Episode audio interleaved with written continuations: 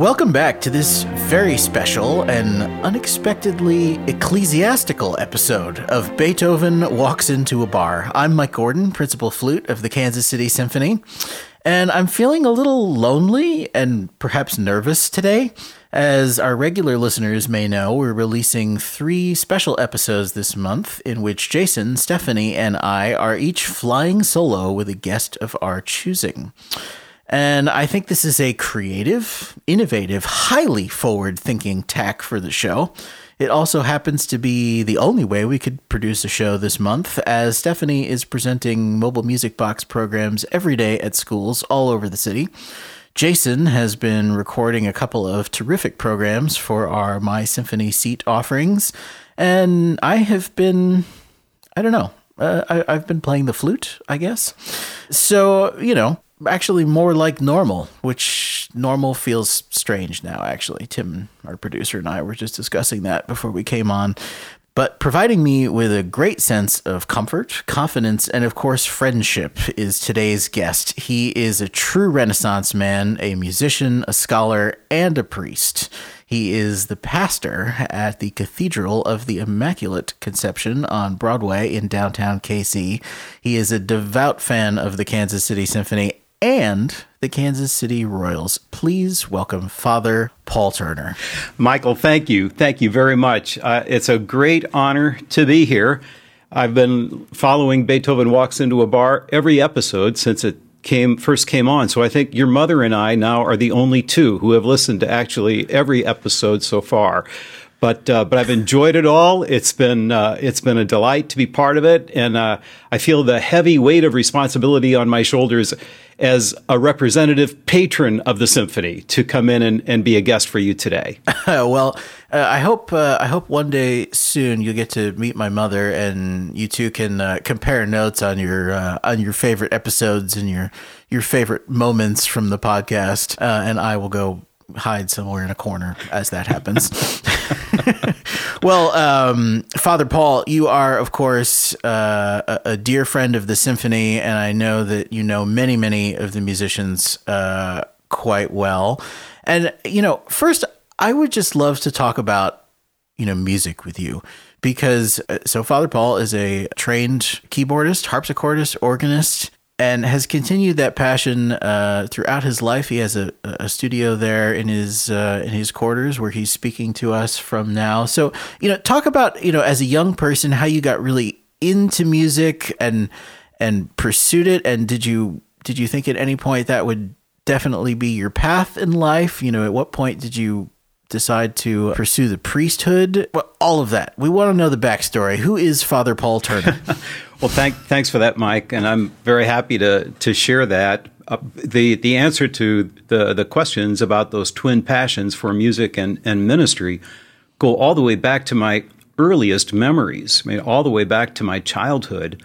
My uh, my mother started me at the piano at the age of four when, when I was four, not when she was four. And uh, and this was something that uh, she wanted. Uh, um, both my parents wanted all six of their children to study. They wanted wanted us to learn some music. So early on, they purchased uh, a piano, a, uh, a, used upright piano. It was a Steinway, built in about 1900, and that became the the soundtrack for my childhood. Mom could play a little bit, and she saw to it that that each of us did the the particular story I'll, I'll, I'll tell you about about myself. I, I think is of, of, of some interest.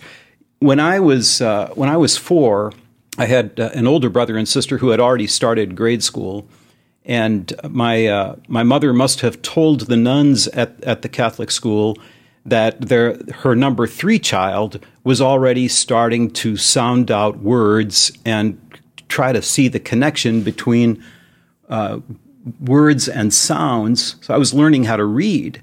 And when the nuns heard I was learning how to read, they told my mother, Stop him. When he gets to kindergarten, he'll be bored.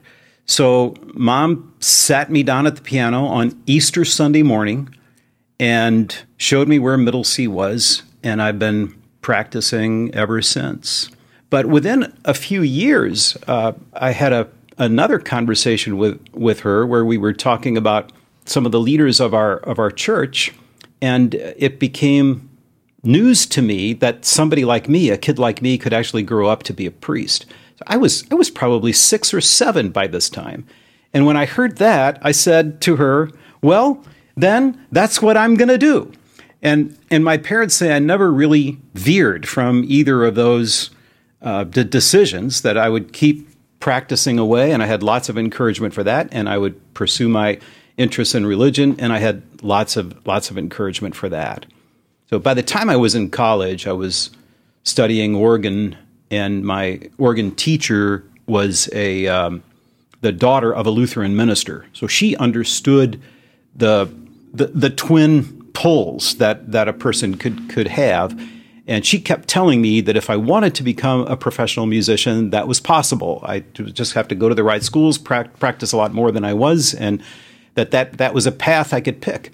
But by that time, I was pretty confident that I wanted to go into the ministry, and that, that's what I did. So through all those years, I've managed a way to kind of keep a hand in my music while I while I pursued a, a more formal career in, in the priesthood. Wow, that's amazing. So I, I didn't know this about you actually that that really this twin passions, as you described it, were really really kind of developed simultaneously uh, from from a really early early point in your life. And I so I find it fascinating, you know, especially um, you know the tradition of music in which in which we live at the symphony uh, and, and you know the tradition of music that you live in is is really pretty inextricable from from the church its earliest origins come out of out of the church and you know all all religions all cultures you know have have ritual that is has music as a thread, you know, within all of it. So I'm curious for you, you know, now as as uh, you've been a priest for a long time, you know, how how does music fit into that work for you? How does that passion translate to to what you do, you know, primarily, which is of course being a, a member of the clergy? Yeah, the uh, you're right that both these fields just work together. Music has always found a home in, uh, well, in the church and in the, the, Jewish tradition, as you are most familiar with, Michael. Um, we, it has always been a part of this. I've, I've, I've read treatises that, that say there has been no civilization ever in history without music and no civilization throughout history without belief. That the, there, these are just two parts of humanity that that seem to form who we are, and they do seem inextricably bound. So I, I know when I attend a performance of the Kansas City Symphony, it's a spiritual experience for me. I, I feel drawn into the music and, and it pulls me out of myself. It, uh, it's one of music, of course, is one of the transcendentals uh, as as beauty will will uh, will appeal to us. So it it brings me into another sphere that I, I, may not otherwise have. And that that experience of that kind of transcendental experience, I think any of us could have at a good concert and at a good worship experience, or private prayer at home, or private practice at home.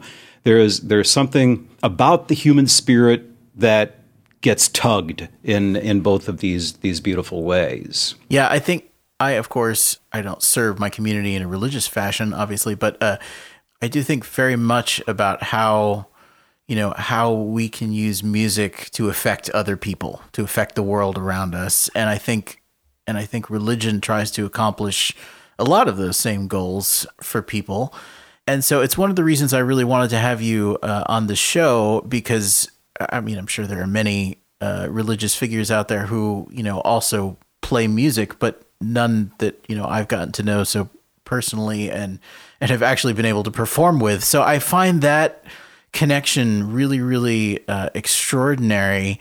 I wonder, you know, how can we how can we use music more effectively uh, to impact people in in that way? Because you know, of course, we have the concert experience, which we all know, um, and now you know the symphony is doing a lot, particularly during during the pandemic, to you know sort of invite people to uh, to hear music in new in new ways. But you know, from the perspective of of someone you know who who is in the ministry, what what can we do differently in music to sort of give people those opportunities to have those transcendental experiences with music. You know, that I, I, think the best thing the symphony does for us is live performance. So I'm I'm pleased that the music box has been put back on the trail. You've you've found some ways to bring live music to people. That this podcast has certainly helped me connect with the orchestra during the times when when it's been been closed for for business at Helzberg Hall. But uh, but I think uh, uh, a point we, uh, you're making here about music is that it it has the ability to bring people together in harmony and you know kind of in a in a personal harmony, not just a, a musical harmony. When uh, w- when I play chamber music, for example, it, there is just something exciting and pleasant to me about having that kind of connection with with one, two, three other players, and we all just create something that's beyond what we could do on our own. And there there's something quite quite beautiful about that. So I, I think that you know, whereas in, in, in religion and the practice of religion, we, we encourage people to come to live worship experiences. We also encourage them to pray privately at home. The, the, the same can apply to the world of music, where it's good to come hear music live. It is it's different from any other experience of, of, uh, of recorded music. And I think it's good for everybody to create music in some way in their own lives. I, I look back at my own childhood now and think that it was just a, a privileged uh, place for me to be where I could I could actually hear music, play music, contribute to music every day as as a kid. And I and there are many kids today who just don't have that experience. They, they don't have a piano in their home or a flute in their home, and so they, they aren't making music. But but I think one way to uh, to promote it is to encourage people to give what gift they can. I've I've been privileged to to play with you, Michael, to accompany you, and yet I I know I'm not uh, the the the best of of musicians, but I play well enough that people from our orchestra have to listen to me, deal with me, and and agree to play with me. And uh, whenever I get to do chamber music with people from from the symphony, I have more fun than than anybody else. But but I give what I have, and I and I think that's that's something that everybody can do and should do. Whatever musical ability you have, use it. Use it. Yeah, I think that I think that's beautiful, and I know, um, you know, so many of the people that that certainly come to our concerts uh, do you know did have that experience at least you know as young people of playing playing music and I think it is uh, I think it's such a vital uh, a vital tool as you say you know to to come experience music live and and learn to do at least a little bit of it uh, uh, on your own. I'm curious too. You know, you talked about some of the things that the symphony is doing. You know, in the in the pandemic times and how how the live experience is so important. But I'm I'm curious what you found in your role as a priest that you know is perhaps parallel in some way to that during during the pandemic period. You know how how do you translate uh, that any part of that live experience of coming coming to church and worshiping uh, into you know something that can happen safely during the pandemic and you know what what's what for you, you know, has worked uh, or what maybe hasn't worked? We are all finding our way, and this is worldwide, and not just with Catholic priests. It's with every minister of of any denomination. We we are all suddenly having to do what we thought we would one day do. Someday we'll work on doing a live stream. Someday we'll we'll work at expanding the electronic outreach. But but the pandemic has really put us to work on that. So we have had uh, we've had some uh, very positive experiences of helping people connect back to us by live streaming our our Sunday services. That has that's been very positive, but it still isn't the same as actually being there in the room. So we, as you know, when when you're watching something at home, you can be doing two or three other things at the same time. When you're in a church or when you're in a concert hall, you tend to give it all of your attention. And even though we say that the musicians are the ones who perform the concert, uh, it's the people who are also required to participate through their silence and, and attention during during the concert. And in a church experience, yes, it's the ministers who have the speaking roles, but we rely on everybody to participate in some way. And of course, the difference in, in churches is we're expecting everyone to sing. So when we do live stream at home, I don't know how many people are actually singing at home. Some probably do, but I think most of them would not. I think it's it's just easier to sit and watch what's going on.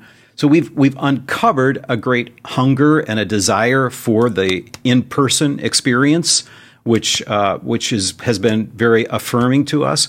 We've also uncovered a desire for the Sunday experience. There's something about this time, this day of the week, that means something to people. So even though they could come to church on a Wednesday or a Thursday with fewer people there, they don't. They would rather stay at home and tune it in on a, on a Sunday and somehow honor the time along with with the the service. Yeah, uh, that's something I hadn't thought about. You know, you of course everyone sings at church, and you know, do you sing at home while you're just watching your computer? And you know, we should try that at the symphony. We should have our audience sing at the symphony. Make it make it more participatory that way. I think that would be really cool. Um, yeah, I mean, you're right. You know, as as you mentioned, I was uh, you know raised in the in the Jewish faith. Um, although I've been in I've been in more churches than synagogues in my life, uh, to be perfectly honest. And and I think you know, regardless of your faith, there's something spiritual. There's something you know awe inspiring about just being part of a service in a church or any you know, concert hall or you know any space like that cannot be replicated. And and I imagine you know you and I in that way are, are struggling with a lot of the same things. You and and the symphony, all musicians are, are wrestling with a lot of those things, and it's just been it's been interesting to see the the solutions and the you know the ad, the adaptivity of people, and yet you know there are certain things that that we just cannot replicate. But I so I want to I want to change gears a little bit because you in addition to many uh, many things, are also a very well traveled man and a uh, incredibly uh, learned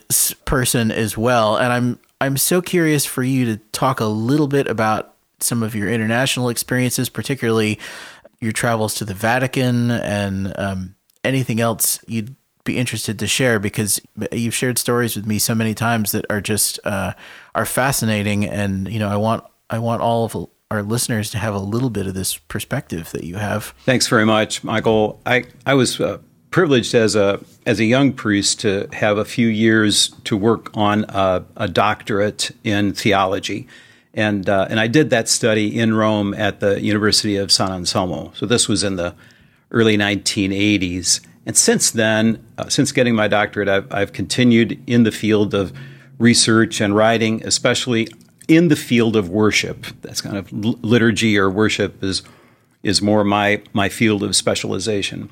So with with that, I've joined an international uh, group of of people who specialize in this field, and we we meet every other year somewhere on the planet.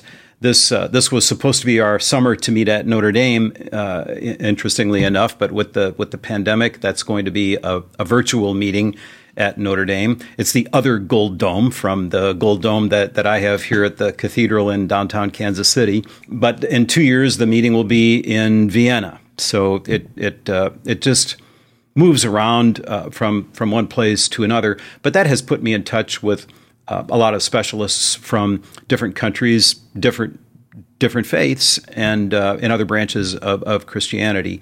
So that that has helped a lot. Uh, the other the other group that I have done some work for is the International Commission on English in the Liturgy.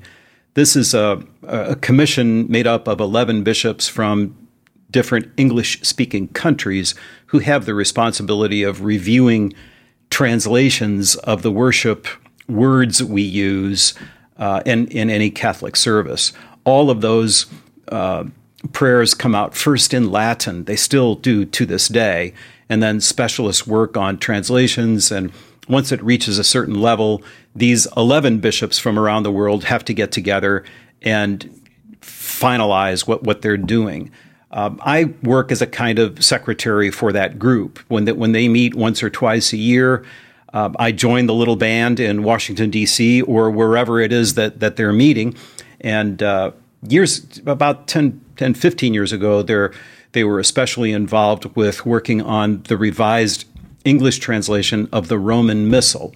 Now, this might have some interest to symphony fans because this is where you find the words for things like a mass, the the Kyrie, the Gloria, the Sanctus, the Agnus Dei, even the Requiem Mass, the the principal uh, movements that you might hear in a piece of music, y- you can find most of those in in the Missal. But all of this was going through a revised translation in English, and uh, I became kind of the the flavor of the month during that time, uh, being being asked to speak on the translation to different groups, not just around the country, but literally around the world. I, I think I spoke in eight different countries that year to help people get ready, including the country of your beloved wife, Michael. I was in Australia several times, uh, and uh, most recently had gone back there for some other presentations on uh, on Catholic worship when COVID broke out. So uh, I had to cut short my uh, visit to Australia in order to get back home and figure out what on earth the world was going to be like at this point.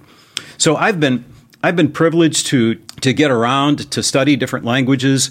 And, and throughout all of this, the, the blend between music and my research and, and these these uh, other areas have, have always come together. I, I felt that my uh, my abilities as a as a musician had prepared me to talk with people about how you integrate music effectively at worship, what changes in the translation were going to mean for different musical settings that we would use for common worship, how, how all of this would, would fit together.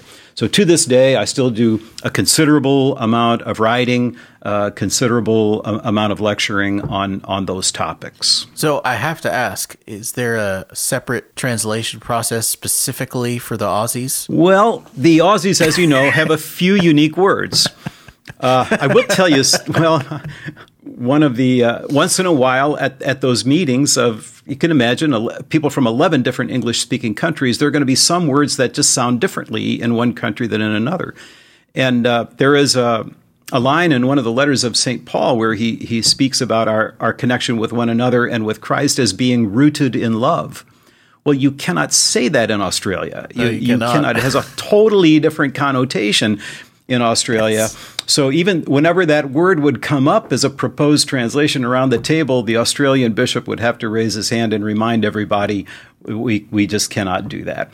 So so uh, there and then you know they have uh, the ability to change things country by country if they wish, but this is how how we learn more about our own language. It, it, it changes considerably. That's pretty funny. So uh, this actually leads me to a really circuitous segue, but I know you're a baseball fan as well, and we'll we'll talk about that. But of course, you know, years ago, I don't know how it came up. Maybe it's when we. It was probably when uh, Sandra and I first, you know, went to a baseball game, and normally we'll go, you know, to the Royals at least at least a couple three times a year and you know of course they sing take me out to the ball game and you root root root for the home team and the first time she heard that she was just horrified she was yeah. like what are what are you all singing about this yeah for? yeah yeah. Anyway, so uh, you know, one of the things that that I love about you is you love your baseball. Yes, I do. And uh, and I I know that you've told me uh, you spend a whole lot of your unscheduled time during the baseball season at the K. Is that right? That's correct. I I try to divide my free time in Kansas City between the two Kauffmans, between the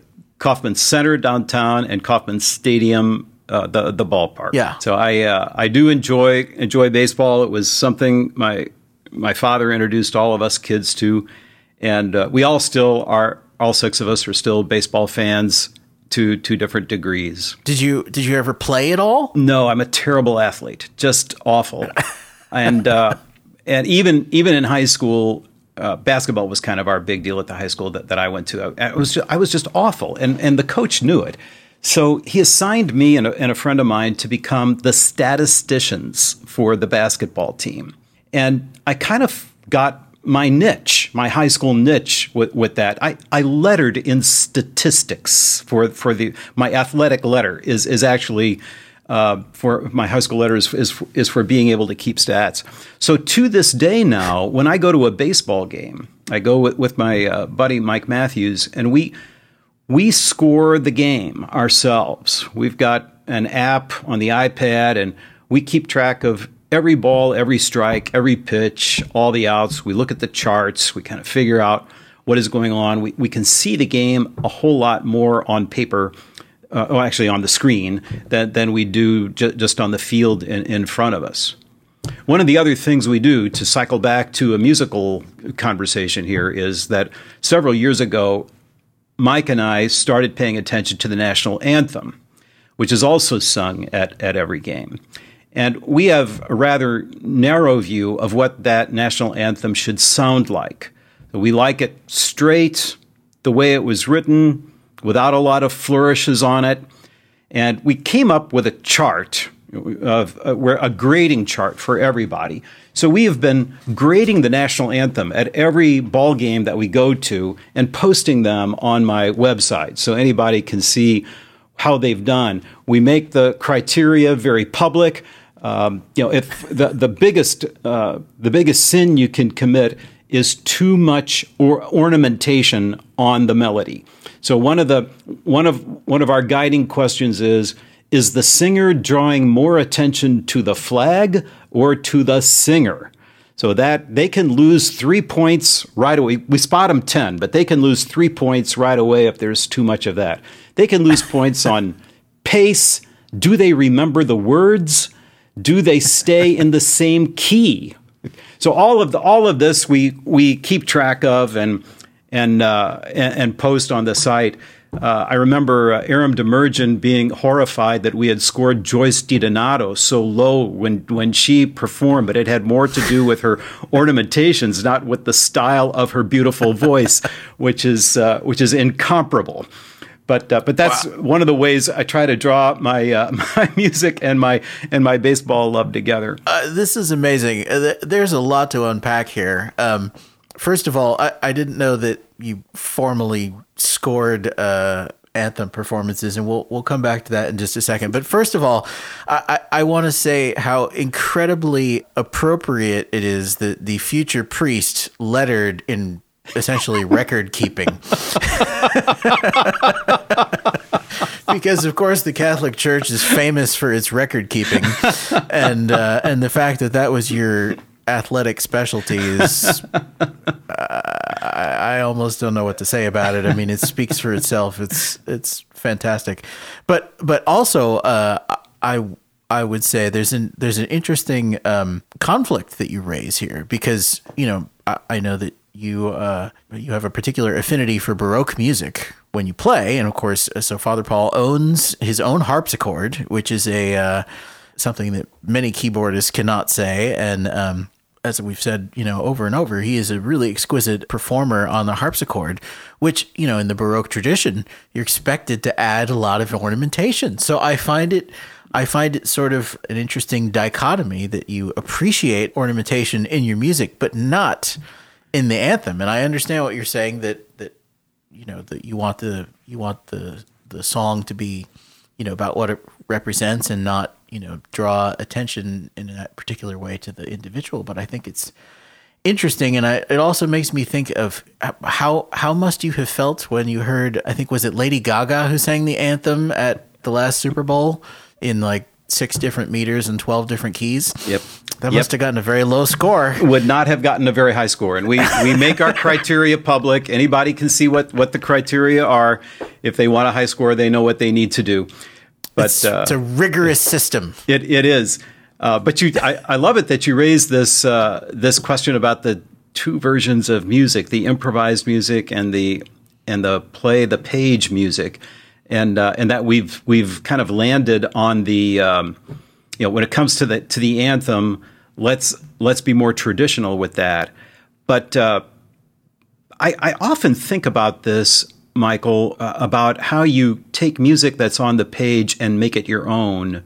When I'm talking with other priests about how to take the prayers in the book that they use at Mass and make them their own, you have to kind of get inside of it. You you know as a musician, you can play every note the same way as some other musician, but it'll sound totally different because of how you have embodied it. You've you've you've made this yours. And uh, and I think that's one of the one of the challenges we have as as Catholic priests to make the the prayers our own, the prayers that appear in the book. But I have found that my skills as a musician have helped me in my skills as as a priest when it comes to that that particular area of, uh, of, of of my work. That's that's really interesting. So okay, I, so now I want to ask you then. You know, for me as a performer, you know, and of course my you know my interpretation is always informed by context and you know my history with the piece and da, da, da, knowledge and studying. But you know from from one day to a next or from one audience to the next um, that moment will very much affect you know my interpretation from one day to another. So do you feel that as well when you're when you're reciting a prayer or giving a sermon or whatever it is that you're you're doing in the context of worship? Do you find that from day to day you can you can deliver the same text but in a in a way that's inspired somehow differently by the moment or the people who are listening? Absolutely yes. The uh, there are some some prayers that that uh, we recite once a year. There are others we recite daily and some that uh, that obviously would fit in the middle of all of that. But sometimes i find if i'm offering a lengthy prayer this the same one over a period of days i may try to commit more of it to memory from day to day because it helps me embody it a, a, a, lot better. And yes, how I'm feeling, how I sense the room, all of that is going to make a, make a profound impact on it. I can remember as recently as Holy Thursday, Maundy Thursday, just shortly before Easter, close to the time of uh, a Seder meal in, in the Jewish tradition. We had uh, an especially beautiful mass here at the cathedral, but I could I could just tell there was something unique about the way people were attentive to to all the prayers. They were participating in a different way, even in their silence. You could you could tell there was something unique, and then that has an impact on how I enunciate my words and and, and speak them. When I preach, I am probably over scripted. I, I write out almost everything I'm going to say in public when uh, when I preside for a mass at at the cathedral. But I do f- know that I'm relying on musical principles when, when I preach. I'm, I'm thinking about rhythm, about pitch, uh, about volume. Uh, all of this is going to have an impact in how I deliver a line and how I try to communicate something that, that I feel is, is important to me. But I know I'm able to do more of that as a musician because I just understand some of those principles maybe better better than somebody else. Yeah, that's that's really cool, and I'm sure there's so much. Um, you know, scripture that you read that's you know familiar to everyone there, and yet, you know, they're they're there to hear you deliver it like a musician, and I just find there's to be something really interesting about that that sort of parallel process of you know interpreting and communicating through you know, we play music that's that's very often familiar uh, to to our audience. That's what they want to hear the most, and I I suspect it's you know it's similar in the worship environment as well. Well, uh, Father Paul, I would sit here and continue to talk to you uh, until all the batteries ran out on our devices. But you, being, if you'll forgive me, you have to be the number two fan behind my mother of Beethoven walks into a bar. I think you're probably right. You have to be. Uh, but as the number two fan of Beethoven walks into a bar, you know uh, almost better than anybody that we ask all of our guests two uh, very important questions. And they are, of course, if you uh, were to wander into a bar and sit down next to LVB himself, Mr. Ludwig von Beethoven, what might you want to ask Beethoven? And secondly, while you're asking Beethoven something, what what would be your preferred beverage? I have answers for both those questions. And before I give them, I'm going to say, I'm going to shoehorn in another point I want to make. And I want to do it at this stage because I want you to know this is something that was my idea and not yours. I am not only a patron of the symphony for the past 35 years, I think I've been coming to concerts. I, have even gone to the Kansas City Philharmonic back back in the day, but over the last few decades, uh, I've also been a donor to the symphony, and I want to thank the other donors who are listening to the to this podcast because I know that my little gift can't do it without all of your gifts. But I and those of you who don't donate, I would like you to think about it because there's a wonderful feeling that comes with giving. You, you just you just feel like you're a better person when you're giving back. These musicians are giving a lot of themselves in order to enhance our appreciation of what we are doing.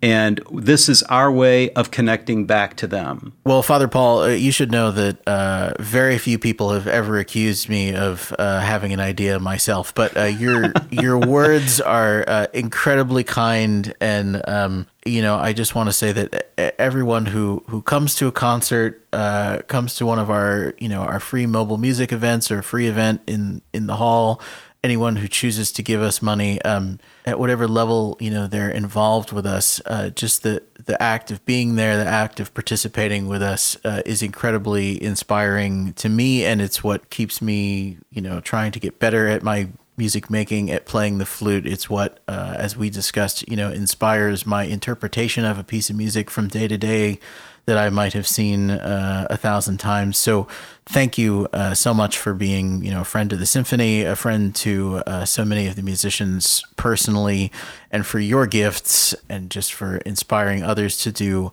good things in this universe because I think that's what it's really all about whether you're a priest or a musician I think. Maybe I'm wrong. I don't I don't really know. You're the expert here. I'm not the expert. Um you're stalling now, so we got to get back to these two vital questions. What would you ask Beethoven, and what would be your preferred beverage?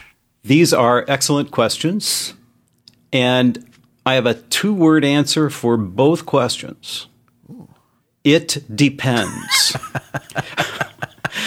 now, this is what it depends on. That first of all, it depends on which bar. Now, if if I'm going to something like the a wine bar, the Tannin Wine Bar here downtown, I'm probably going to ask our local sommelier to recommend a German wine, a red, and let me share that with Mr. Beethoven. I would I would rather share a, a, drink with him. I guess another way to answer the question is whatever he's drinking, I'm drinking. That's that's how that that would go. But I would I would recommend we get a we get a good German wine and he could tell me a little about that. But if it were another bar, like a bar and grill, like the Quaff, a little bit north of me here at here at the cathedral, then uh, I would get a KC Bier Dunkel because they have that on draft, and that would I think Mr. Beethoven and I would be well set for that. And then in terms of what I'd ask, it depends. So if if I'm if I'm there wearing my musician hat, I think I would ask him about his last piano sonata, Opus 111. Two friends of mine recently told me I should learn this piece. So I did. I, I, spent some time last fall working it up. And again, I'm not virtuoso, but after some months, I got it to a point where I could convince people that I can play Beethoven. So I, I having worked through that, I would want to ask him some things like, did you really intend to invent ragtime? Or is that just coincidental that one of the movements, one of the variations in the Arietta, uh, sounds like Scott Joplin wrote that, that particular piece? Or uh, the other question about that would be the triple trills that he has near the end of it all. Did he have more fingers than some other human beings have? Because if I have six fingers involved with playing those trills, and I'm still supposed to pound out a melody with the remaining fingers that are there. What what superhuman qualities did he really envision for this? So that would be if I were wearing my musician hat, I think I would go after Opus 111. If I'm wearing my priest hat, I think I would sit down with him. This probably would work better over that beer. I would say to him, Tell me about that Heiligenstadt Testament. Here you are, years, years later, after having written what was virtually a suicide note. 32 years old, deafness is sitting in on you. It was one of the most despairing moments of your career, and yet from that you were able to pull yourself out. Tell me how you're reflecting on that after all these many years. Those would be that, that's how I would handle a conversation with Mr. Beethoven. Those are excellent questions and excellent beverages and I love the answer it depends and that what you drink and what you ask all depends on context. And you know, I had a I had a professor in college who was famous for giving the answer to everything. that uh, context and ambiguity was the answer to all questions. I think I think you and he would be fast friends in that regard. Great. Well, uh, terrific. We have been so delighted to have you, and you know that the final uh, the final right of being on Beethoven Walks into a Bar is, of course, the opportunity to recommend some listening. So, do you have any particular uh, listening you would recommend? Well, for everyone as we wrap up today. Sure. I mean, I'll I'll tell you what my my habit for listening is. I subscribe to one of the uh, music uh, programs online, so I can listen to albums as they are released, and uh, and I enjoy that. I enjoy kind of listening to whatever's fresh. Uh, they they aren't necessarily the ones I would pick, so they're they're kind of random as they come through. But in the last week, there were two albums released that included works by Beethoven. So let me go ahead and, and recommend those. One of them uh, features Teodor Currentzis and MusicAeterna, and it's a performance of one of your favorite works, Michael, Symphony Number Seven in A major, which has that delightful flute solo and uh, it's a it's a wonderful recording that uh, I think people would people would enjoy. And then, just coincidentally, this week they released the last three piano sonatas by Beethoven, performed by Sun Wook Kim. So both those are proving to be good uh, good listening material for me. Not everything they they give me is romantic era based, but I just happened to get a couple of Beethoven list listings this week and thought you you and your listeners might enjoy that. Well, that's beautiful. I always enjoy Beethoven, and Beethoven 7 is absolutely uh, probably my favorite of his symphonies. Uh, so I'm going to have to check out those recordings and we'll we'll put them in the show notes as usual. Well, Father Paul, it's tremendous uh, to be with you. I hope uh, next time it's in person, perhaps with a beverage, and we'll just see what the what the circumstances dictate. Perhaps we'll roll on down to the quaff in your neighborhood there and have a have a beer, or we could go over to Tannins and have some wine, or we could have you know cocktails on your rooftop or whatever whatever the moment calls for. Thank you so much uh, for your time today, for your gifts, for being a generous and talented person, a pillar of the community, and. Uh, most importantly to me for loving the symphony. Thank you, Michael. It's an honor to be here. Uh, people on the podcast, you're all welcome to the cathedral at any time. We are the Gold Dome on the downtown skyline. Please come on over and uh, and pay a visit. If you're a friend of the, especially if you're a friend of the symphony, you're a friend of the cathedral. Well, in our next episode, we'll be talking with a man whom I first met almost 20 years ago at the Tanglewood Music Festival when he was a precocious young clarinet playing phenom. You know him today as principal clarinet of the Kansas City Symphony. Of course, I'm talking about our friend and colleague, Raymond Santos. We'll talk about that fateful summer in the Berkshires, perhaps regale you with a few stories about late night group outings to Friendly's for a burger basket and a happy ending sundae, learn about the quest for the perfect reed, and much, much more next time on Beethoven Walks into a Bar.